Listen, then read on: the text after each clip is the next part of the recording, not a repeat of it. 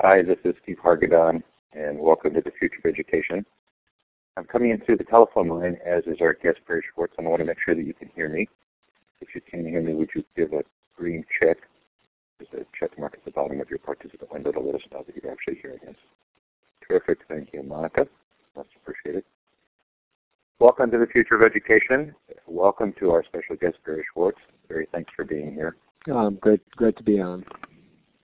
Really appreciate it. You're not seeing the screen because you're on the telephone bridge, but we're showing you a, pic, a very nice picture of you with some bookshelf in the background and then the covers of The Paradox of Choice and Practical Wisdom, the oh, books we're going nice. to talk about tonight. It is Thursday, April 21st, 2011. And coming up next week on the Future of Education, Hugh McGuire talks about LibriVox. If you haven't discovered LibriVox, wonderful crowdsourced recordings of public domain books. Uh, very interesting. Very delighted to have you on the show. On Wednesday, Pam Moran and Ira Socol are going to come on. Uh, Thursday, uh, Dale Stephens, this young student who has decided he's uh, not doing college, has gotten publicity around college. Uh, delighted to have him on on Thursday. And the week after that, Passion-Based Education, School Leadership Triangle, and Mark Prensky on Awareness Brain. As you can see, many fun activities coming up, including, of course, uh, Ken Robinson uh, coming on the show again in May. Everybody's excited about that. Uh, Larry Ferlazzo to talk about his book, Helping Students Motivate Themselves. Delighted to have Denise Pope from Stanford on her book Doing school. Um, lots of lots of fun ahead, and uh, fun to see everybody coming into the room. If you have missed a show, uh, here, uh, of course, is this long list of guests. Uh, Tuesday night we talked to David Shenk, about his book, The Genius in All of Us. A really, really interesting interview. I, I hope that you will listen to that if you weren't able to, to attend. Um, profound implications. You can even leave the science out of the book, and it's still a significantly pro profound book with regard to education. Yesterday we had a great session in the middle of the day uh, with educators from Lebanon, Tunisia, Egypt, and somebody can help me out, I can't remember anyway, a really terrific session on connecting students with students in countries that are undergoing significant political changes. And uh, again, that recording is up at futureofeducation.com. Every session has an MP3 recording and a full Elluminate recording.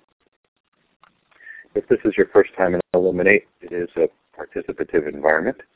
We sure hope that you'll use the tools to uh, communicate, including coming on and asking questions live, or you can ask them in the chat you see the clapping hand at the bottom of the participant box, the smiley face. That larger icon with the green up arrow, the hand with the green up arrow, is how you would raise your hand to ask a question and we'd give you the microphone.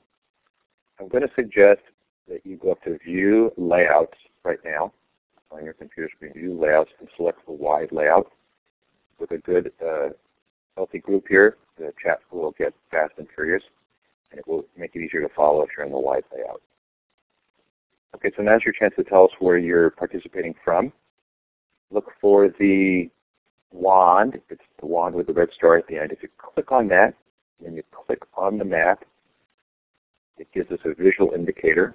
it looks like we have, of course, the United States, Mexico, Australia, China. Feel free to do a shout out in the chat. We'd love to know what the temperature is, what time of day it is for you. I'm coming live from Southern California, which is not my usual home, but uh, I'm on a uh, trip with my family. So I'm in gorgeous weather, but I won't tease anybody with it. Looks like Canada as well. Melbourne, welcome. Of course, wherever you're listening from, or if you're listening to the recording, we sure do appreciate your coming on the show. So Barry, you and I have a tie at Swarthmore College. Uh, I actually lived there for a few years as a child, and my father was in the administration there. Uh, I ended up going to Haverford College, a liberal arts college quite close to Swarthmore with some some small rivalry. Um, so this is really fun for me to have you on, and I have to say I loved both the books, and I think they are going to provide us with a really rich discussion around two sort of themes that have been a part of the interview series. So thanks again for taking the time. Again, you're very welcome. I'm, I'm eager to do this. okay, so I retitled our session uh, when I went out to advertise it again today as doing the right thing in an institutional world. And it feels to me that what a lot of educators struggle with right now is figuring out how to define a path for themselves where they they feel like they're doing the right thing for their students in an educational system that's increasingly trying to prescribe their behavior. Uh, the, the two books, uh, and I'm hoping that you'll give us a, a short summary of each, but for me the two books encapsulate two of our recurring themes. The first one is having some understanding of how we respond cognitively in ways that often aren't productive in our current society. So that we have we have ways that sort of in our gut we feel are appropriate or that uh, something makes sense to us, but in fact turns out not to be sensible. And the second theme is understanding education in terms of uh, what we've called institutional pathologies. Hmm ways in which institutions do the do the things that get them the opposite result of what they were instituted for. So, um, could I get you to give a short introduction to the paradox of choice first, and kind of talk about how that came about and what the theme of the book is? Certainly, the the uh, theme of the book is, is really to pick up on what what I take to be the kind of unofficial ideology or implicit ideology of America and most of the industrialized West and it runs roughly like this. Freedom is uh, the highest good, and the more freedom people have, the better off they are. Um, the way to enhance freedom is to give people choice. So the more choice people have, the more freedom they'll have. And the more freedom they have, the better off they are. And what the book is about is evidence that's accumulated in the last decade or so that that set of assumptions is false in the sense that if people have too much choice, instead of being liberated by it, they're paralyzed.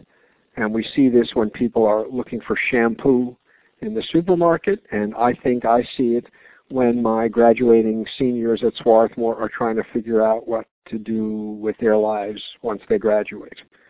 Uh, there aren't any constraints. Uh, everything is possible, and when everything is possible, people don't know how to make decisions, and they either don't make them or they make bad decisions, or if they make good decisions, they're dis- they end up dissatisfied with them even though they shouldn't be, because they're imagining that some other decision would have worked out better. So that, in uh, a very long paragraph, is what the book's about. Is it fair to place the book within the context of uh, predictably irrational and, and, a number of these other books that, that sort of look at how uh, our brains are developed and our and our cognitive capabilities and where where the, the sort of the complexities of our current world overtax us. Is, is it fair to put the book in that category? Well, I think uh, in some respects the answer to that is yes. So part in part what the book does is discuss uh, 30 years of research that has made it quite clear that in general people make suboptimal decisions. Uh, people don't know how to think about uncertainty people are heavily influenced by the way the options are described to them. So you can describe the same options in two different ways and people will make different decisions. People are very influenced by what you might call an anchor. If you see a suit in a department store for $1,200, suddenly an $800 suit looks like a bargain. And if the $1,200 suit hadn't been there, it, the $800 suit would have seemed outrageously expensive.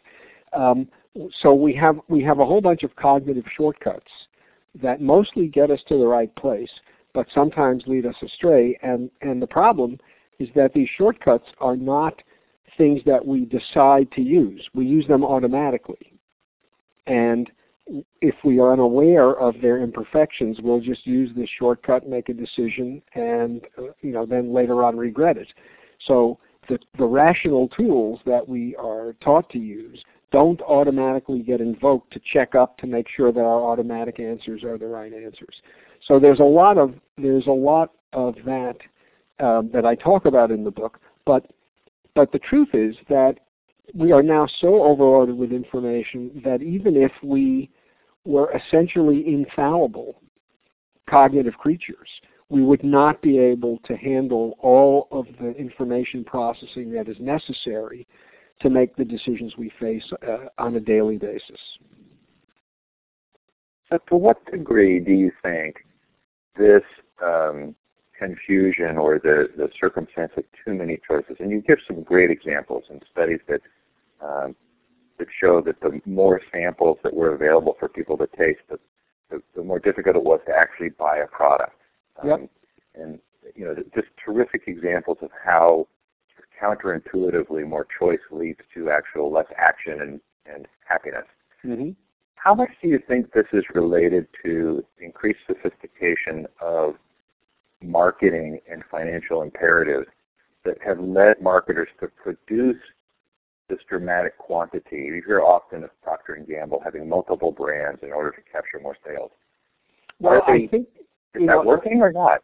Um, well, so the, the, I think the story there is mixed, um, and I'm not an expert on marketing, but sometimes uh, the people who make products that end up on your supermarket shelves are are proliferating brands because there's basically a real estate war going on, and I was oblivious to this when I wrote the book. You know, if if you if Coca-Cola has eight different products, that means there's less shelf space for Pepsi products and so one reason for proliferating brands is simply to capture shelf space. Um, the second reason for proliferating brands is this kind of ideology that you want to have a product that will meet each and every human being's desires. And there's a kind of assumption that if if you're happy, let's say, eating cornflakes every day, then you're indifferent to the fact that there are 200 alternatives. You don't care. You just go to the supermarket and you buy your cornflakes. And what difference does it make to you if there are two alternatives or five or 50? It doesn't matter. On the other hand, if I don't like cornflakes, having options will enable will increase the chances that I'll find some kind of cereal that I do like. So the idea is that when you add options, you don't make anybody worse off, and you will make somebody better off. And it's that's a very reasonable way to think about it. What you know, what do you care what else is there as long as you're satisfied with cornflakes? As it turns out, however, when you add options, you do make people worse off because all of a sudden you start scratching your head and saying, well, maybe I don't want cornflakes. And then you start to look at the 200 alternatives and you die of starvation before you pick a cereal. So well, I, I think Go ahead. I think, I think, it's motivated by a mixture of very logical thinking that turns out empirically to be false, and this kind of strategic war to capture space on the grocery shelves. I, I really like that, and I'll add another piece to it that I've personally experienced, which is I have such difficulty figuring out the options for my own cell phone coverage, my carrier, that I can't even imagine comparing my cell phone provider with another provider. And they don't so make it easy actually, for you. Well, I've actually wondered if that wasn't intentional. I think it is to some degree intentional. I think they want you to I think they want you to buy on the basis of the images that they're advertising communicates rather than on real product differentiation. And so I think they deliberately obfuscate things that people would probably care about so that side by side comparisons are essentially impossible to make. I don't think it's yeah, an felt, accident. I felt that way for cell phone coverage that they're, that they're trying that they that they reach my cognitive limit of they reach everybody's cognitive limit. And, just and some people don't. Some people think they're masters of the universe, and whatever the world throws at them, they can handle, and they're wrong. So I've seen that in healthcare as well. Again, yep. this sort of big purchase, big decision making, and, and then very very difficulty in comparing. So I, yeah, I think it, it does seem like a strategy in the chat, Wendy is saying that she likes Trader Joe's for that reason. Yeah. I don't know if you see Trader Joe's where you are. Yeah, yeah. No, no, no. And Trader Joe's is a hugely successful chain, and people love it. And uh, and there's very limited choice. Uh, another example is Costco, which manages to compete reasonably effectively against Walmart, although its prices are higher, partly because it actually pays decent wages. Uh, and again offers extremely limited selection uh, people walk out of Costco happier than they walk out of any other store. And even Procter and Gamble, you know, learned this several years ago. They actually reduced the the variety of things they offered in certain product categories. And Staples, I, I learned this. Staples, a huge, uh, you know, retail uh, office supply place, they they have a print catalog. I don't know if they still have it, but they did have it, and it mostly went to business offices. And it was you know hundreds and hundreds of pages, and it cost a fortune to produce and to, and to mail. So they decided that they would reduce the choice in many product categories just to save money on production costs of the catalog. And they assumed that they would lose sales. And what they because you know they were not offering certain products that people wanted. And what they found is that in every single category where they reduced options, sales went up. So, so there are examples out there in the real world where people reduce options for reasons that have nothing to do with my book, and they end up making more sales, not fewer, because they, part of what was, they solve the problem for people. Part of what I thought of when I thought of Costco, because because I thought of Costco as well. I hadn't thought of Trader Joe's. Thanks, Wendy.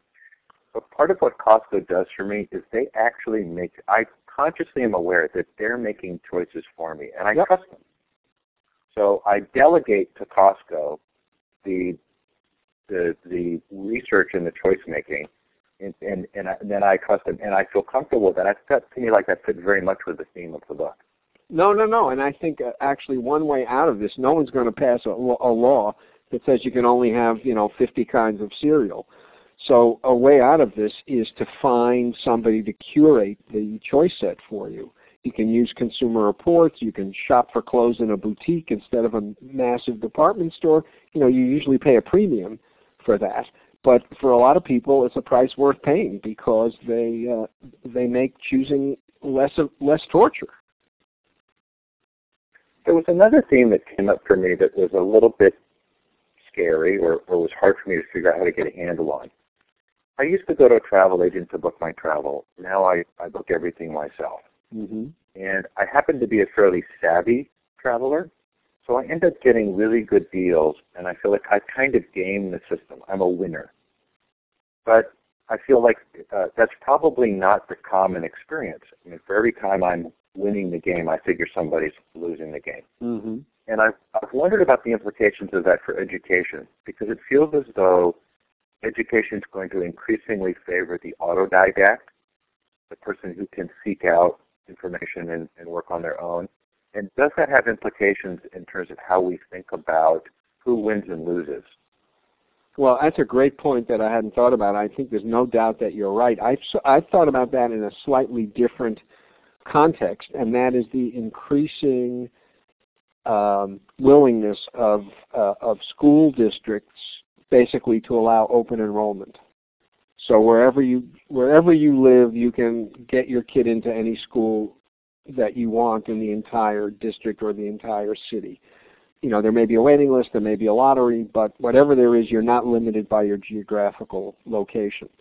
And this has enormous benefits for the people who have the wherewithal to do the research, take time off from work, blah, blah, blah, blah, blah, blah, and seek out the best schools.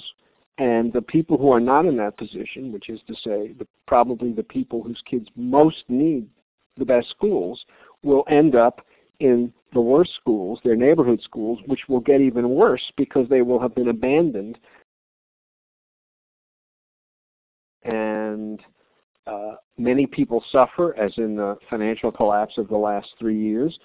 There may be a kind of effort to reclaim values other than financial success. But whether this effort lasts partly depends, I would think, on how long people's memories are and how long they have to suffer. You know, if we recover reasonably quickly and in another couple of years everybody is back where they were five or six years ago, I'm afraid the lesson of the uh, you know wrongdoing of the last few years will be will be lost, and no sort of structural institutional changes will survive the the calamity. Before we move on to uh, Practical Wisdom, second book, I, I, wanted to ask you quickly about sort of the conclusions you draw in the Paradox of Choice. It feels very much like they're individual choices rather than larger systemic changes. Is that a fair characterization? Absolutely. The book is really written for, you know, basically what's your problem as an individual and what can you do about it. Uh, The one conclusion, though, that I think is a message to institutions is that people need constraints. People need to operate, you know, it, what makes people free is choice within limits, not unlimited choice. And what that means if you're an institution is that opening up more and more options for the people who who uh, participate in your who, who who partake of the services you provide is not doing people a favor. So more particularly if you're an educational institution, uh, a complete smorgasbord menu of things that uh, people can study is not is not doing uh, people a favor. It is abdicating responsibility. So if you're trying to design a curriculum for a school, and I think this is true of you know any level of education, the thing that you need to be asking is what is the kind of uh, uh, what's the kind of structure that allows people the kind of freedom that really is liberating without basically uh, um, uh, opening the door so wide that people don't know what direction to go in. What and in, in, in liberal arts colleges more get a piece of paper. One of the guests we've had on the show recently was Kevin Kelly, who wrote a book called What Technology Wants. And he describes uh, technology, or what he calls the technium, as this kind of force like nature that we're going to have to learn to deal with. And he uses the Amish as an example of a culture in which they figured out how to kind of filter and make decisions about their technologies rather than just using whatever comes along. Mm-hmm. And inherent in that, of course, are the um, the willingness of a people to uh, assent to a decision made by a religious leader, and um, you know we may not have the benefit of that in a lot of places in which we're making decisions. But also inherent in that is a belief in the value of educating around the topic. So it felt to me very much like when I finished uh, Paradox of Choice, that, that part of my conclusion was I really want to make sure I'm teaching my children these principles so that they have some level of awareness of them and understanding. Do you think we can do that in a better way? I do, um, but you know, here's the problem, uh, or here's a problem.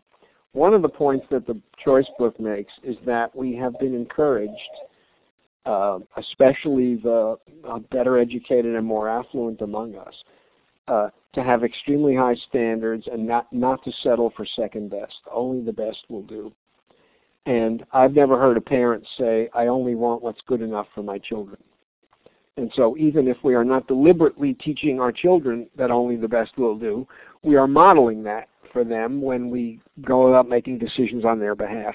And one of the lessons in the book is that the pursuit of the best is, is at best a fool's errand and at worst a recipe for misery. You can't find the best. There is no such thing as the best. And in a world of uh, exploding choice, the only way even to begin to hunt for the best is to examine every possibility. So I think that parents can and teachers can uh, provide a kind of education about how to make decisions for their for the kids that they teach or the kids that they're raising. But I think they aren't, and to the extent they are teaching their kids, they're probably teaching them the wrong lessons without intending to. I think it's in practical wisdom that you give the example of a parent who's who uses the Talmud to kind of uh, teach a lesson or, or thinking about the topic. Yep. And I've wondered about kind of our sacred stories and mm-hmm. the degrees to which religion, uh, through sacred stories, help to shape balanced perspectives on life that are that are often harder to come to on a completely rational basis. Has it become kind of a compelling value of a religious tradition? I think it's a very important value of a religious tradition, and the, the way I, the way I would put it is that the thing about religious traditions, pretty much all of them, as far as I know, is that what's most most salient and prominent about them is that they have a moral dimension. It really is all about what's the right way to live. And that's what's absent from secular society. We, ha- we have essentially regarded the answer to that question as a matter of individual choice. You have your values, I have mine.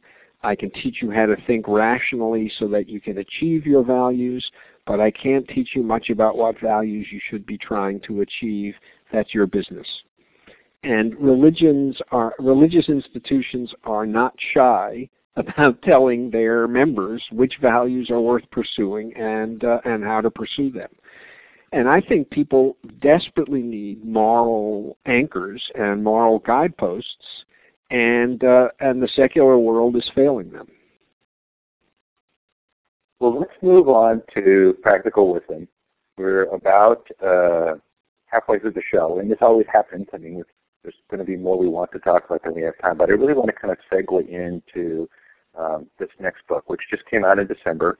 Mm-hmm. Um, uh, it uh, that I posted in my blog post the link to the TED Talk, which in there are actually two TED Talks that seem to address the themes of the book. Yeah. But the most current TED Talk, um, and and those of you who would like can can go and watch that as well. It's a nice short encapsulation. Um, but but you do address this question of institutions and morality, and and come uh, and through the book you use education as one of the uh, primary examples of how um, we seem to be getting things wrong. Yep. So can I get you to talk a little bit about incentives, bonuses, uh, sticks and carrots, that kind of stuff? Sure. So so the general theme of the book is that it's really very much an attempt to bring the thinking of Aristotle into the 21st century. Uh, and Aristotle was famously what's called a virtue theorist. He thought that the way for the only way to have people living good lives and doing the right thing is by having good people. This is in contrast with uh, people like, say, Kant, uh, who thought that the trick to living good lives is to have the right rules and then have people follow those rules. You know, the golden rule and, and various others. Uh, and so, and for Aristotle, the key virtue, the one that was most important, was what he called practical wisdom. And this is what enabled you to determine when to be honest, when to be kind, how honest to be, when to be courageous, when to be cautious, when to persevere, and when to abandon a project. So there are all of these virtues that need to be exercised in moderation, and wisdom tells you how to exercise that moderation. And the argument we make in the book is that any, pretty much any situation that involves human beings interacting with other human beings demands this kind of wise judgment. Parents need to know, parents do know, that they can't treat all their kids the same. Every kid is different and needs to be treated differently. School teachers know that they can't treat their kids the same. Doctors know that they can't treat their patients the same. Brutal honesty is the right path with some. Uh, uh, indirectness is the right path with others. Uh, uh, lawyers know they can't treat all their clients the same. Nonetheless, when we find ourselves dissatisfied with how our schools are working or our health clinics are working, the tools that we rely on are to come up with better rules or and or to introduce smart incentives. Either give people scripts to follow so that they will do the right thing, or make it worth their while to do the right thing. In the case of education, you know, you have increasingly standardized curriculum, in some places scripted almost down to the level of individual sentences. Um, and then you have big tests with all kinds of consequences attendant on how well kids do. Uh, you don't trust the judgment of teachers to figure out the right thing to do in this classroom with this set of kids, so you hand them scripts so that they don't need judgment. Uh, you don't trust that teachers will want to do the right thing. You, you, you sort of assume they're already burned out, so you incentivize them to do the right thing with, uh, you know, with prospects of, of big pay increases or, or bonuses. So those are the tools we have: sticks, in the form of rules and, and carrots in the form of incentives. And the argument in the book is that neither rules nor incentives will get us what we really want and need from our teachers and our doctors and our lawyers. And worse, the more we rely on these things, the less wise our doctors, lawyers, and teachers will be because they won't have a chance to practice um, using their judgment and treating each person as an individual. So they won't be any better at it after five years than they were on their first day. And that will only convince the people who are overseeing them that they don't have good judgment, and so you need more rules and and more powerful incentives to get them to do the right thing. So there's a kind of vicious downward spiral. Uh, we don't have confidence in teachers and doctors. We stick them with rules and incentives, which gives us even less reason to have confidence in them, which leads to more rules and incentives. And the result is that patient care gets worse, and education gets worse, and pretty much everything gets worse. So that's the general theme of the book. So those of you who are listening, if this is a theme that resonates with you, you're going to really enjoy practical wisdom.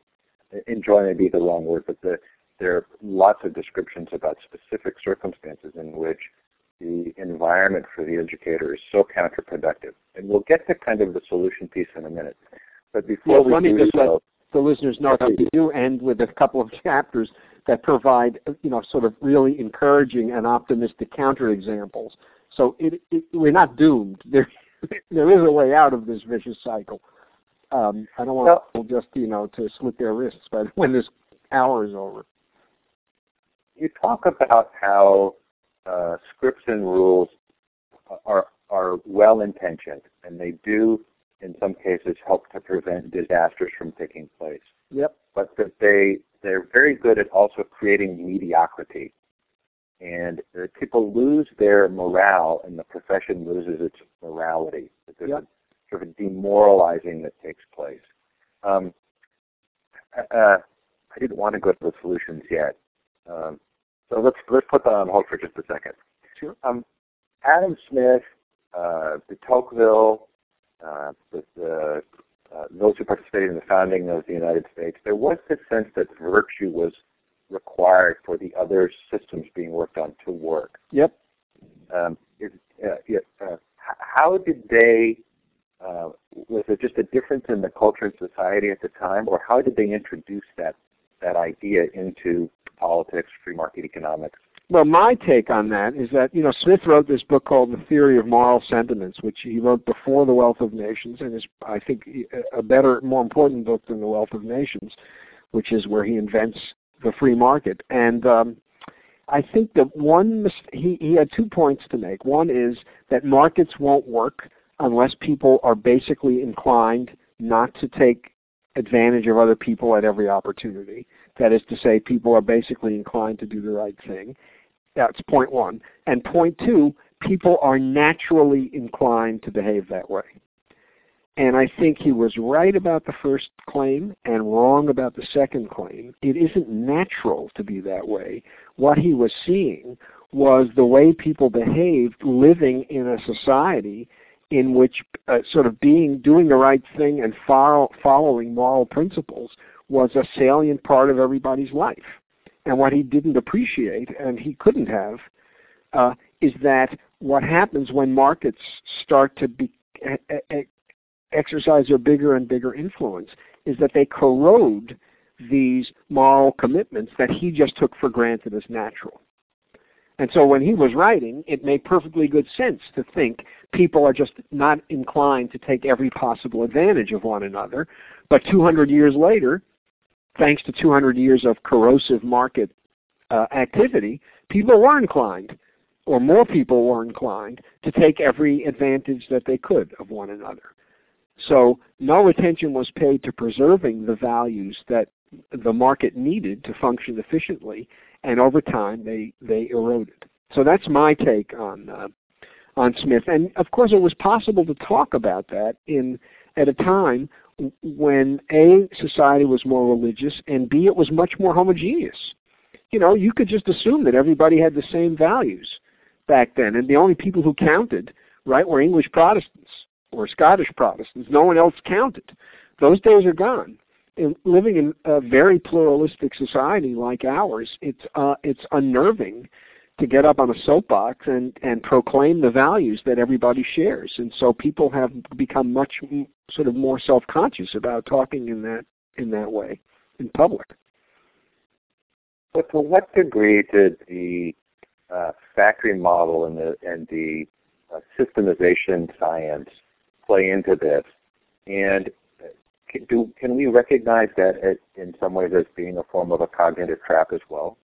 Uh, I don't know if it's a. I think it's more of a motivational trap than a cognitive one. Uh, there was another assumption, which is that nobody wanted to work.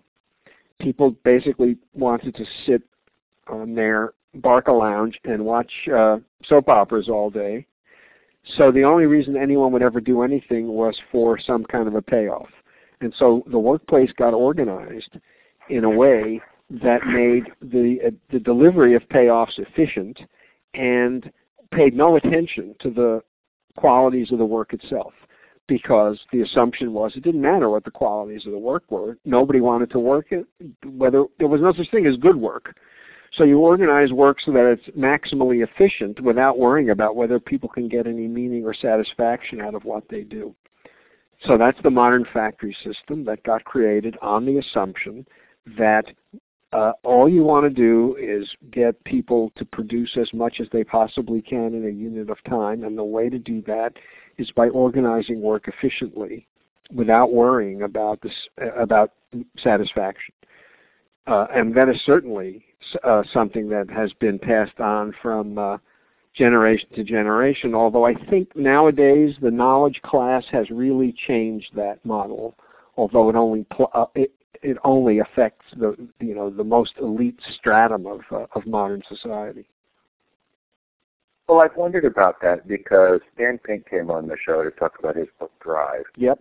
And and he echoes the Douglas McGregor and the Theory Y kind of material. And we've known for a long time that for knowledge work, financial incentives actually produce the opposite. Yeah. Um, so, but but it doesn't feel as though that lesson was learned well enough to avoid the financial crash. That that those industry, the financial industry was very much working on this assumption that you provide financial incentives that would produce better outcomes when in fact it was producing worse. So can we actually recognize that and change it if in fact over 25, 30 years in the business world it really hasn't become the predominant narrative? I don't understand. You know, look, th- this is a mystery to me. I think that Pink's book is summarizes stuff that pe- that has been out there for people to to uh, learn about and take seriously for a long time. But the dominant narrative in American life is not that one, and I don't know what it's going to take to uh, uh, take down the dominant narrative, to at least allow for there being a kind of plurality of narratives. Um, yes, it was, uh, you know, the financial collapse was partly the result of this notion that the only thing people care about is, uh, in this case, the bankers, is money, and the trick is to engineer their work environment so that uh, more the shareholders benefit, the more they benefit and um, uh, and it led to this complete disaster. Uh, and there, you know, the assumptions that all regulation does is get in the way of imaginative entrepreneurial spirit. So let's take the regulations away and trust that competition will give us the right kinds of financial institutions. I mean, I think only a, a crazy person would have believed that in, in advance, and yet it seemed as though all kinds of people who actually had power over the shape of our regulations did believe it and killed all kinds of regulations that would have uh, you know prevented this downturn from turning into a calamity that it did. So i don't understand i really don't understand how you start to uh, attack the dominant narrative. Because the evidence as i say has been there for years and it is just virtually ignored by almost everybody. Well, so let's let's move because I want to make sure there's time for Q and A. Let's move to the solutions. And uh, for me, uh, um, uh, one of the phrases in the book that really stood out. Uh, it may have been in the book or it may have been in one of the videos, but you said a wise person is made, not born. Yes. And I love that from the perspective of how we think about education. But if you're an educator and you're in an institution that's prescribing your behavior, uh, what kinds of things have you seen where you felt like uh, those they were able to to make a difference? Well, so there are two kinds of uh, uh, responses that we talk about. One of them, I think, may give you a little bit of a lifeline if you're an educator, but I don't see how it can sustain itself. We talk about people who are quote canny outlaws. They, you know, they do what they're told, but they find a way to do what they're told efficiently, and they squirrel away time so that they can also teach the way they think teaching should be done. So they're basically doing parallel tracks. You know, they're teaching to the test, and then, you know, sort of out of the corner of their mouths, they're saying, now, now let's do some real teaching and learning, kids. We'll whiz through the teach for the test stuff, and then in these two hours, I'll teach you economics the way it should be taught, or physics the way it should be taught, and so on. Uh, I have incredible admiration for people who behave in this way because they get no support from anybody, but I don't see how people can do it uh, indefinitely. Eventually, they burn out. They're going to leave. They're going to get caught. So I don't think this is a recipe for uh, transforming the institutions. I think I think that you also need people who we call system changers. Okay. So we're back on sound, and you were talking about chartered schools. Yeah, I think charter schools are an example uh, of a way you can create an alternative institutional structure within the within the context of a you know large urban school system that can provide an example of a different way of doing things that works. What uh, what I don't know is that is whether once you've identified particular charter schools that really do seem to be producing remarkable results, it's possible to scale that up so that they become the way the whole system works. You know, I myself am incredibly impressed with KIPP schools, which I know a little bit about, and uh, I think they're amazing. But I don't know that we could um, ask teachers in general to work million-hour weeks the way KIPP teachers do. Uh, it takes incredible dedication. Um, there's a kind of commitment to the mission that KIPP teachers seem to have, and I don't even know if they if it'll be sustained um, uh, among them. You know, the first generation is full of enthusiasm, the next generation maybe less so.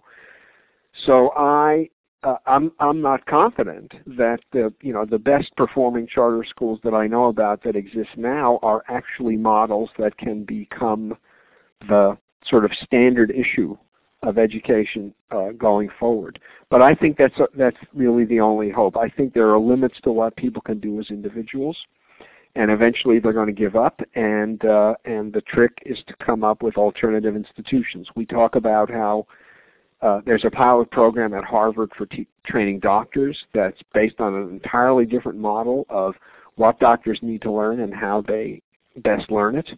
Um, and uh, uh, is producing remarkable re remarkable results. You know, incredibly empathetic, sensitive physicians um, who really have a, a, sense of what patient care requires. Can this become the model for medical education in general? That remains to be seen. So I came to a different conclusion. Yeah. I, I talked over you, so please finish if you'd like. No, no, no. Go ahead. Well, I came to an interestingly different conclusion. Um, KIPP school isn't my favorite model of uh, alternative education. More in line with the medical school model, I, I would look at things like big picture schools or the Coalition for Essential Schools, a variety of other sort of more democratic school environments.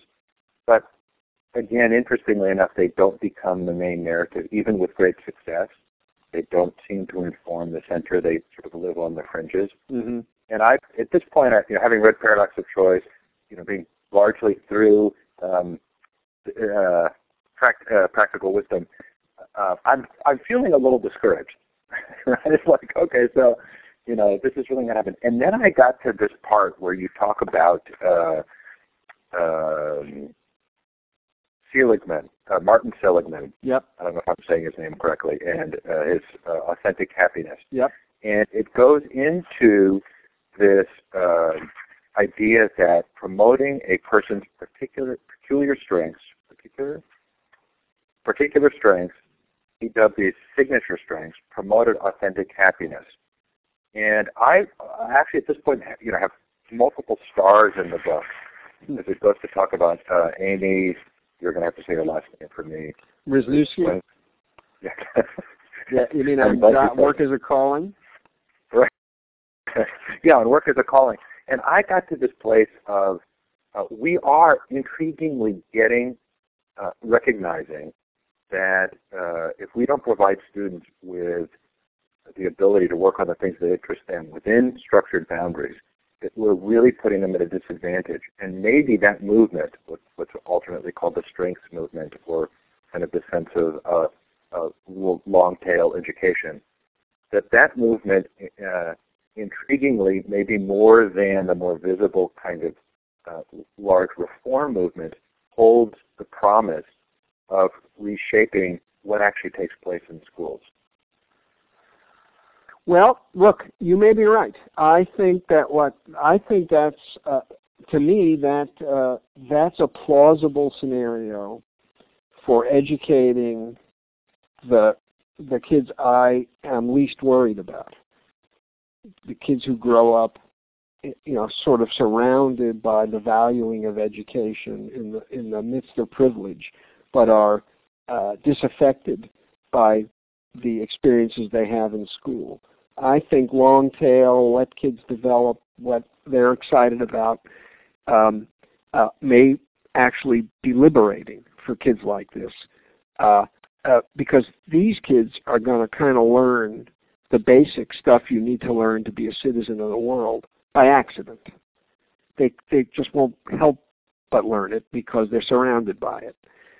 Uh, you know, these are the kids who are read to for an hour a day every day when they're growing up and they uh, they can survive without the kind of structured and disciplined curriculum that uh, the KIPP schools uh, insist on. I'm much less sanguine that this approach is the approach that's going to work for the majority of the kids we have to educate, where we can't take it for granted that they're just going to soak up stuff that they need to know uh, so that we can let them indulge what you know what they're really passionate about and let the other stuff take care of itself. It won't take care of itself. So you may be right that this is a terrific model, and you may even be right that it's a terrific model that works for most kids. Um, but I I have this residual concern that it will work for some kids and be a disaster for others. You know, years and years ago, um, uh, my my graduate advisor moved into West Philadelphia near Penn, where he taught, and the folks who lived there, which was a mixture of Penn faculty members and uh, uh, mostly African American working class um, people, uh, started a school. I mean, it was the, the Penn faculty were the impetus behind it, but it was a school that was meant to serve the community and not just the kids of Penn faculty. And they, it turned out that there was this massive and irresolvable dispute between the Penn faculty parents and the African American parents. The Penn faculty parents wanted their kids' interests to be indulged, you know, relatively unstructured, let them do what turns them on. And the African American parents wanted to make sure their kids could read and write and add and subtract uh, you know, the African American parents wanted the teachers walking around with rulers to sm- smack kids upside the head when they weren't doing what they were supposed to do, and the Penn faculty parents wanted uh, teachers to basically turn it into a sandbox. And I think this was an accurate reflection of the of the actual disparate needs of these two different communities. And I'm not sure there was a way to resolve this this disagreement, and and that, and I think that captures what my concern is about what you know the future that your future of education that you're so enthusiastic about. The right thing for some people, a disaster for some people. That's my worry, anyway. A really good, thoughtful response to that. I really appreciate it. Um, okay, so we are uh, a little bit later starting with the Q&A than I would have wanted. I apologize. Uh, but this has been a great discussion, and um, again, I highly recommend both books. I haven't, uh, because I am traveling, I'm not on my normal computer, and it's been hard for me to follow the chat on the smaller screen. I'm hoping that if you have put a question in the chat that uh, you would like Barry to address, uh, and uh, that you would put it in again. Uh, or feel free to use the uh, icon at the bottom of your participant window, which is a hand with the green up arrow to raise your hand and ask a question. Um, so uh, there, if there are any questions for Barry, please feel free to put them in there. Um, while we're waiting here, Barry, um, my daughter is uh, going to spend the next year working with a humanitarian organization. She's 18, uh, doing work in Nepal. And I, I, talked to one of the board members of the organization, and he said um, we were talking about funding, and there's sort of a constant difficulty in getting funding for their program. And I said, well, aren't there a lot of organizations out there now who are providing funding for these kinds of humanitarian activities? And he said, yes, but they measure all the wrong things. The, the, the metrics that they need to show progress are not actually the metrics that, that, that, are, that are the valuable ones hmm. for the villages that they help. Uh-huh. You know, to what degree are um, are some of the expectations that we have for education and, and in other areas in our lives sort of being driven by the wrong metrics because of our focus on finances? Uh, oh, I think hugely, but I don't even think it's just finances. I think it's something even more pervasive than that, and and uh, and that is there is this temptation to measure what is easy to measure and pretend that it's important instead of measuring trying to measure what's important and living with the error in the measurement you know to me for example we measure society-wide, we measure GDP because that's a relatively straightforward thing to measure. We don't measure well-being because we, don't know how to measure it. Now, we think, well, we act as if GDP is a good proxy for well-being. You know, the richer a country is, the better off its citizens are. Well, you know, that's true to a first approximation, but it certainly is not true enough that you should just do everything you can to increase GDP and not worry about whether people are living better lives. Um, and I think the same thing is true when it comes to uh, humanitarian organizations. And the Gates Foundation, the sense I have, has had a major impact here. They won't. They don't want to give you money unless that you've shown them that you're going to be measuring the result of what you do, and thus can present evidence that it was effective. And ease of measurement and measurement of what's important do not always line up. So it seems to me perfectly plausible. But I don't think it's because we're so money driven. I think it's because we're driven to be as objective as possible, as quantitative as possible, and we'll just latch onto anything that we can quantify easily.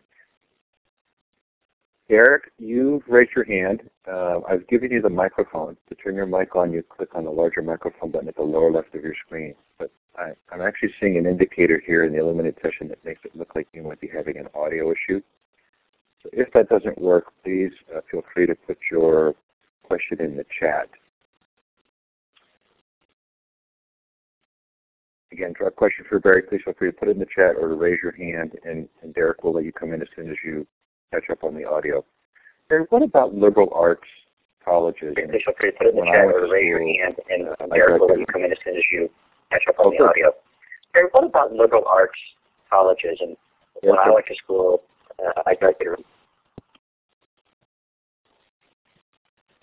Hello? Derek. Go ahead and put your mic back on, Derek. Yep. Can you hear me? That's ahead and put your mic back on, Derek. Yep. Okay. Um, I had a question about boarding schools and uh, how you feel about their viability um, in education today. I know that they are uh, more resource intensive because you have to actually have the kids at the school as opposed to going home at night to their parents and families. But I was wondering if um, we took lower socioeconomic um, status children and put them in boarding schools, if that would um, maybe uh, close some of the gaps that we see across the nation and really across the world. Um, what are your thoughts on boarding schools? Well, you know, I, I got to be honest with you. I haven't given it a lot of thought uh, uh, until you asked the question. It's a great question. I think it's perfectly plausible that that would have a big impact.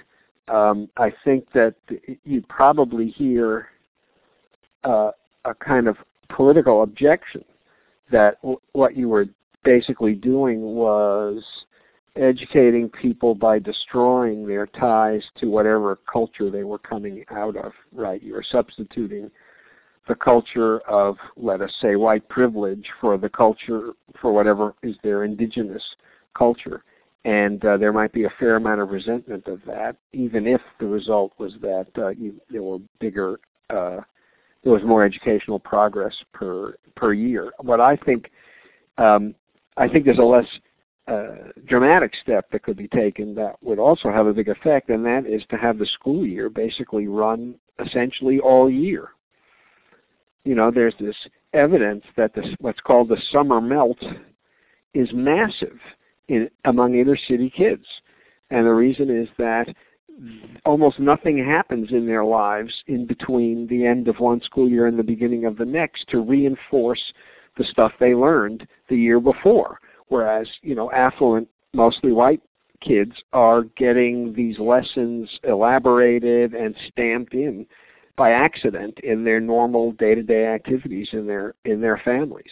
So if kids went to school 11 months a year, I'll bet you that a significant chunk of the uh, gap between inner city, you know, poor and rich schools would be reduced.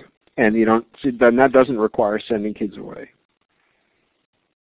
So you're not able to see the chat, Barry, but uh, fast and, and, curious and very interesting. And Lisa brings up sort of the nuance of um, if school isn't so great, why is more school a solution? And I guess with piggybacking on that, um, could there be unintended consequences to that? Uh, meaning, are there are there ways in which that would displace sort of the, the importance of families um, and and helping families to do a better job themselves?